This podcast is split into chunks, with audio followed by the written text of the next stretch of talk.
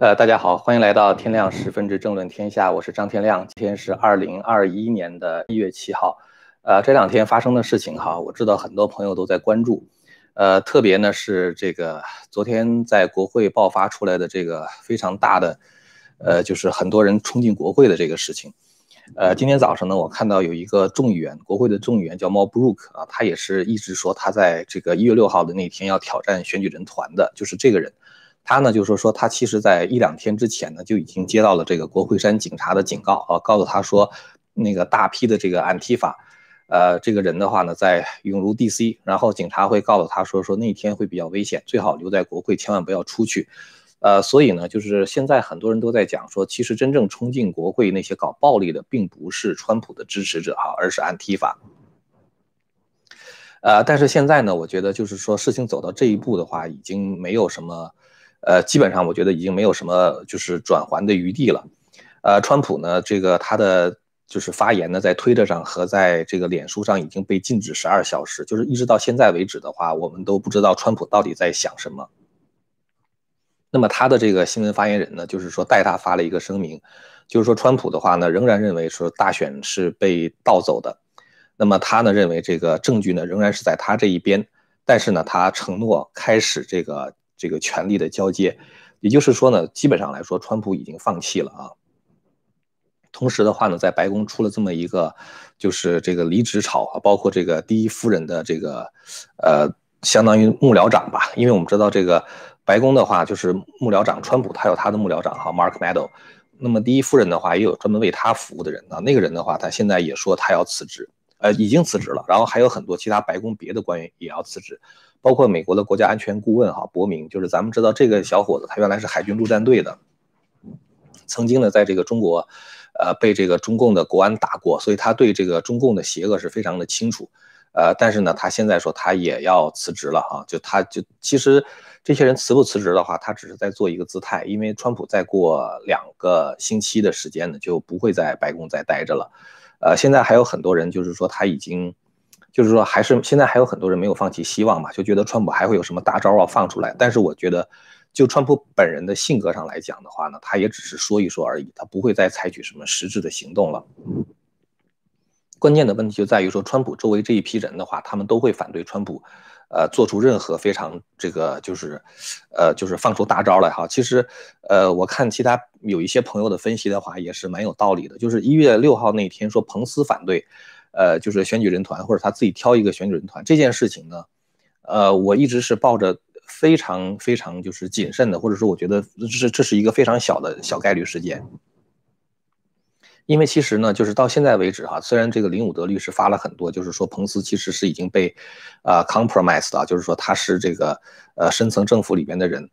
我觉得其实你要说到深层政府呢，我觉得其实很多人啊，他们习惯了过去美国的这种官僚体制，习惯了那一套政治正确的说法，习惯了就是说当一件事情发生的时候他们应该如何表态，这样的事情的话就是说已经到了就是说人想都不想，是非善恶的判断那个时候已经不重要了，就是做出某种姿态的话反而是更重要的，就是已经到了这一步了。所以比如说这个你像这个Antifa哈，就是如果他们在这个就是 DC 的时候，他们当时烧了那个圣约翰大教堂嘛，那么民主党的话他不表态，共和党的话呢他也只是就是谴责而已，有的人的话他也不表态啊，因为他其实他总是觉得如果你要是谴责Antifa或者谴责黑名贵的话，就是在这个犯这个政治正确的错误。然后呢这个包括现在当这个暴力事件发生的时候，很多人都觉得如果我不谴责一下这个暴力的话，就是我就是等于相当于是他们的同谋啊，就相当于在鼓吹暴力，所以他们是抱着这样的一种心态的。就这个时候，这个暴力到底是谁在这个做这些坏事儿啊？就是Antifa呢，还是其他别的人啊？或者是说这个暴力产生的原因到底是什么？这个事情现在已经变成一个不重要的事情了。其实呢，对我来看哈，就是我是一个有神论者，而且呢，就是说从来都不主张暴力的。但是呢，我总是想说，这个世界上啊，有的时候。它需要存在着一些合理的暴力。什么叫合理的暴力呢？比如说警察抓小偷，那你说警察如果不动用暴力的话，他能抓得住小偷吗？是吧？或者是说这个，比如说这个，法警在执行这个就是对死刑犯执行枪决的时候，那你说这不也是杀人吗？对吧？或者说在二战的时候，比如说这个当时的同盟国抵抗这个轴心国，你说这个是不是暴力？当时美国的国父们他们在1776年这个就是开始这个独立战争的时候，这是不是暴力？所以我觉得呢，就是说人类社会的话，我只是这个讲一个普遍的这种概念啊，就是人类社会的话，其实它总会存在着这样的暴力的啊，就是这只是说这种力量的话，它是掌握在。就是说他的目的到底是什么啊？如果说他的目的是为了，比如说这个权利啊，或者是为了个人的某一种贪欲啊什么之类的话，这种我们可以说它是错误的，或者甚至可能是邪恶的。但是有的时候就像美国发展军队一样，是吧？军队本身它就是一个暴力机构。那美国一年7000亿的军费，7000多亿的军费，那到底是为什么呢？就是这个世界上总是有善有恶，我从来都不认为说这个世界上大家人人都是好人的，永远也不可能变成这个样子。既然有善有恶，那么恶人的话，他总会去这个使用暴力的。那么在这个时候，有的时候哈，就是说制止邪恶的这个必要的暴力，我觉得是应该存在的，这是我的一个观点啊。但是我并不是说主张，就是说这个使用暴力，就是我并不是说主张，就是在任何一个条件下，就是说使用暴力都是对的啊。但是我也不认为说在任何条件下使用暴力都是错的。所以我觉得现在实际上很多关键的问题就是说，这个暴力发生的原因到底是什么啊？它的目的是什么？而且到底是谁做的这个事情？我反而很希望，就是说能够对这件事情进行深入的调查，包括已经抓捕了52个人啊，那52人到底是哪来的，是怎么回事？但是现在的话呢，就是事情走到这一步，我觉得对于美国的这个制度来讲啊，过去我们是抱有信心的，比如说我们觉得联邦调查局它是。这个为了保护美国的安全的啊，美国的国土安全部的话，他们会这个想方设法的去阻止外国对美国的这种恐怖袭击啊。美国的中情局的话，它是搜集情报，会对美国造成威胁的事情，这个或者是人进行监视等等。包括我们认为，比如说美国的国会它是由民意代表组成的等等。但是现在的话呢，包括最高法院大法官，我们认为他们是应该主持正义的。但是实际上事情走到这一步的话呢，很多的这个。在过去的这2个月里边，我们已经看得非常的清楚。也就是说呢，美国的制度出了问题啊。美国的制度出问题的话，主要就像是，就美国的国父 John Adams， 我老引用他的话哈，他说我们的宪法是为了有信仰和有道德的人设计的。如果人失去了信仰和道德的话，我们的宪法将无能为力。其实我觉得美国很大程度上哈，已经走到了一个很危险的这个境地上来了。其实我觉得就是美国之所以走到这一步哈，是因为长期以来就是说这个共产邪教对于美国这种教育啊，对于媒体啊，对于这个艺术领域啊，包括整个就是在社会上形成的一种政治正确的氛围，很多方面的东西，我觉得都是造成美国现在这个出问题的原因。当美国整体社会发生这个变化的时候，我记得我忘了是在大概3-5天之前吧，还是在这个1个星期之前，我曾经提到过一件事情。我就是说，我们美国人配不配有川普做我们的总统？我为什么这么讲呢？就是说，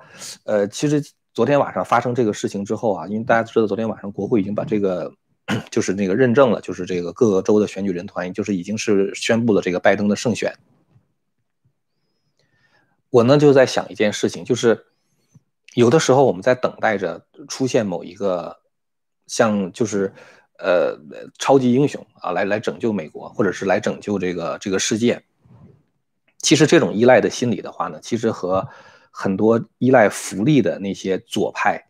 并没有太大的不同。那些左派的话，他们是依赖政府给他们发福利，是吧？那么我们有的时候的话呢，希望神给我们发福利啊，我们希望神派了一个超级英雄啊，一个天选之子。然后就把我们的问题一下子全都解决了，但这种盼望的话，我觉得是不现实的。一个社会的这个治乱兴衰哈，它有它的一定的规律性。其实我看这个中国哈，从古到今，没有一个王朝，这个能够超过300年的，没有一个王朝。有人说这个夏朝400年，商朝600年，周朝800年，它其实我们说叫它是一个王朝，但其实它并不是一个完整的统一的国家，它其实是。和这个小邦林立的那种，就是像天下万国那种状态，就是，就像夏，他当时他有东夷啊，他有这个西戎啊，南蛮北狄，他有很多周边的一些其他别的部落啊，所以这个夏他会和东夷之间发生战争嘛，对吧？最后他也是被东夷灭掉的，就是东夷灭掉了夏，建立了商，就是天下他并不是统一的，在夏朝的时候。商朝的时候也是一样啊，就是，真正中国出现大一统的王朝的话，应该说是在这个秦啊，只有在秦的时候才出现大一统。那秦只存在了短短15年的时间。到汉的时候，两汉虽然400年，但其实是一个西汉一个东汉各200年。而且呢，其实东汉王朝只是当皇帝的那个人刘秀，他是这个汉刘邦的高祖的9世孙，他其实跟这个刘邦之间已经没有什么太深的血缘关系。他本人的话，他也不是一个皇族啊，他只是。就是相当于是一个地方上的豪强而已。那么后面像这个什么，我们知道这个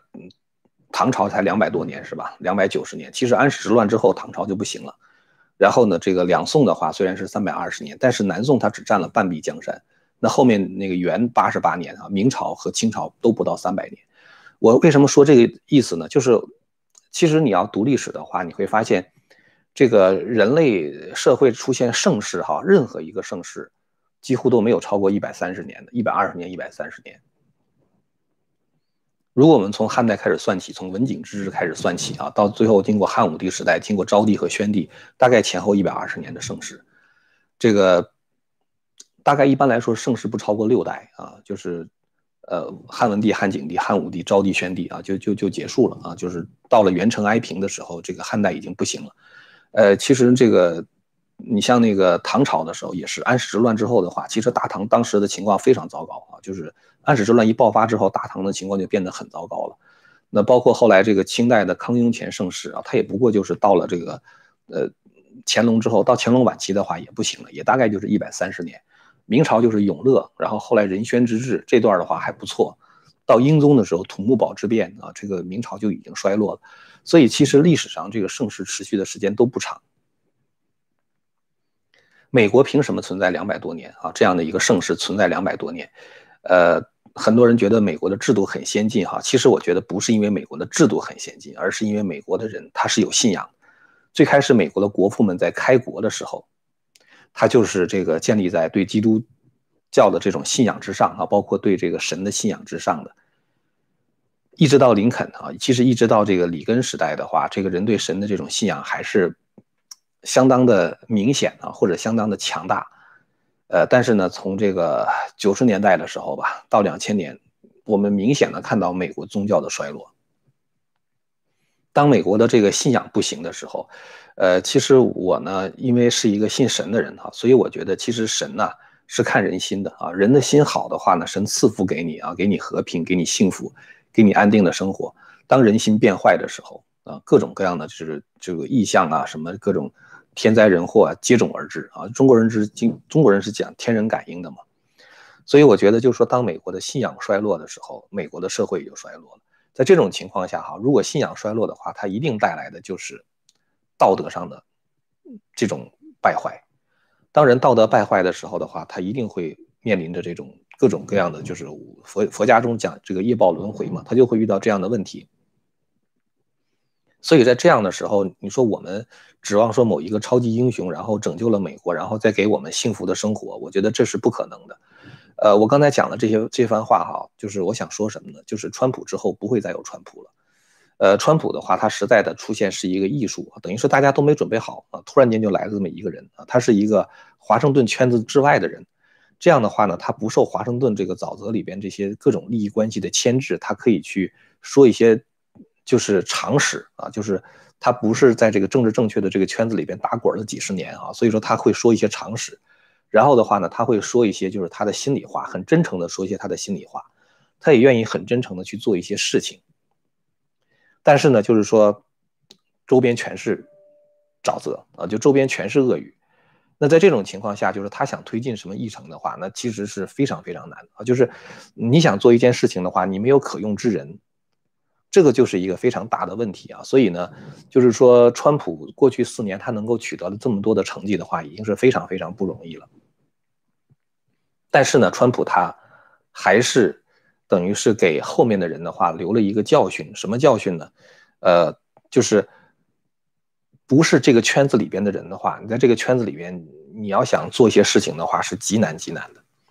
而且呢，就是说过去我们很多人支持川普哈，是支持川普的政策，是因为川普在前面为大家去抗争，大家也就把川普作为一个领袖。但是现在川普的话，我觉得他本人已经心灰意冷了。他从昨天就是发表那个1分钟的那个演说，就是让大家回家吧什么之类的，就是感觉到川普已经心灰意冷了。那么以后的话呢，我觉得美国的保守主义一定会陷入一个低潮啊，也可能还会有这个 CPAC 哈，就是保守主义者行动大会。但是我觉得保守主义者的话会陷入一个低潮，是因为没有一个领袖了已经。大家过去是团聚在川普的周围的，如果川普现在撤出去，而且我觉得川普他不会再回归了。如果川普就是说他之前放弃了，我只是做这样的沙盘推演啊，我并不是说主张他这样做，他也可能会有2024。但是如果现在川普说大家都回家吧，我感觉就是说，我只能说我自己的感觉哈，当然我们不知道神是怎么安排的，那可能就不再有2024。即使他回来的话，他也可能不是以这种民主的方式，也可能是以其他的方式哈。我只是这么做这么一种 wild 哈，就是非常怎么说呢，就是天马行空般的这种推演吧，这种思想吧。那么在这种情况下呢，就是说这个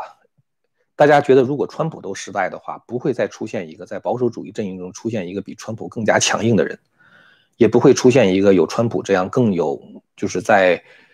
就是个人魅力上，包括在这个就是他的演讲能够吸引人，就是有很多人就是像就是粉丝一样跟着他，但这种事情的话，我觉得也很难再出现。所以呢，我觉得在未来的一段时间啊，如果不发生大的社会变化的话，当然如果发生大的社会变化了，我们 you never know 是吧？你不知道就是将来会发生什么，也可能在很近期的将来就会发生很大的事情，这个我们都不知道，我们只能是说，我们今天不知道明天会发生什么，是吧？我只是说按照现在正常的这种社会发展的过程这种轨迹来推演的话，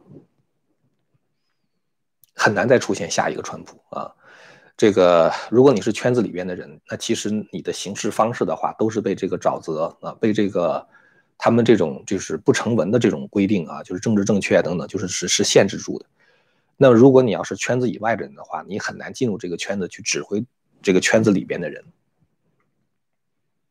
所以我想说一个什么问题呢？我想说的是，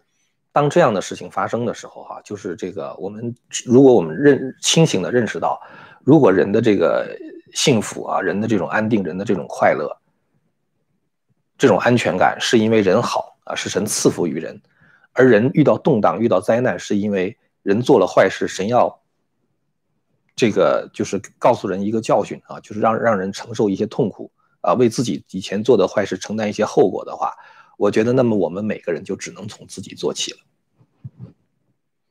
这就是我把今天的题目起成这个川普之后再无川普，然后第二段的话我就是想说我们的责任。作为我们每一个个人来讲，其实一个社会好不好，如果每一个个人都能够变好的话，这个社会就会变好。如果每一个个人开始变坏的时候，这个社会一定会变坏。这个时候无论出现什么样的超级英雄的话，他都是没有办法的。就像是《三国演义》的时候，我记得那个《三国演义》中有一个就是细节，当时水镜先生就是司马徽向刘备推荐这个诸葛亮的时候，这个水镜先生讲了一句话，他说卧龙虽得其主，不得其时，惜哉啊！他说这个诸葛亮啊，虽然是找到了他的主人啊，就是刘备，一个能够真正重用他能够赏识他的人，但是的话呢，天时不对，当时就是要三国鼎立的。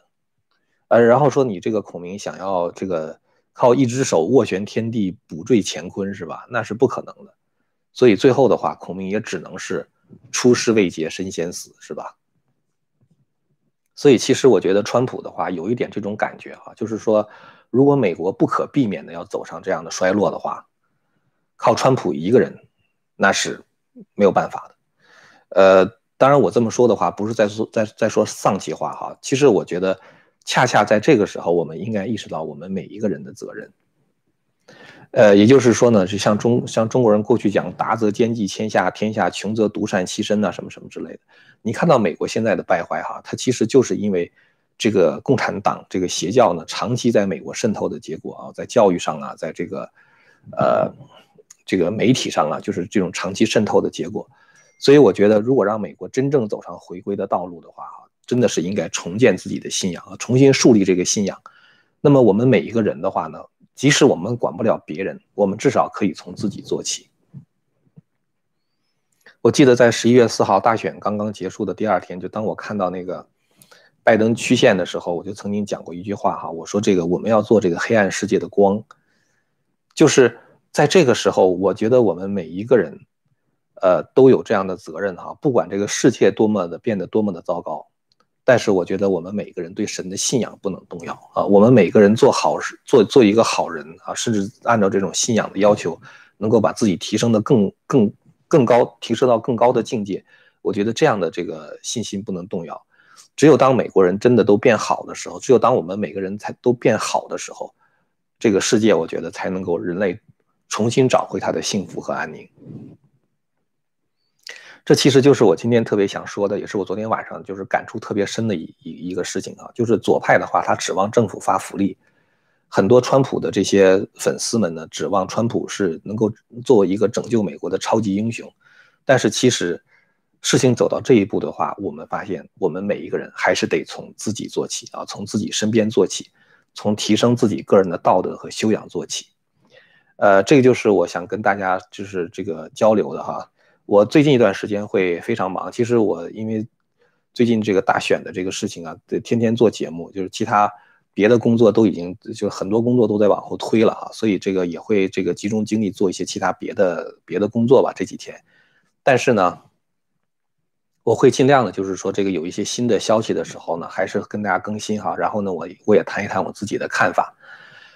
今天呢就临时就是早上这么想了一些想法跟大家交流啊。今天晚上不会再有直播了，因为我今天明天晚上的话都会比较忙。甚至可能周六的话也会比较忙，所以下一次要做直播的时候，我会在我的这个社区里边，就是 community 哈，我会贴一个预告，也欢迎大家呢继续去关注我这个频道啊，关注和传播这个频道。好了，感谢大家的收看啊，咱们今天就说这么多了啊。不管在任何时候，我觉得只要是我们心中有神，对神的信仰的话，我们心中就有希望啊，我们就不会气馁。好了，感谢大家的收看啊，我们。这个一定要有信心哈，这个我们这个一定要对神有信心，对神有信心啊，对自己做好人，就是能够按照这个神的要求提升自己这方面的话，我们要有决心。好了，那么我们下次节目再见。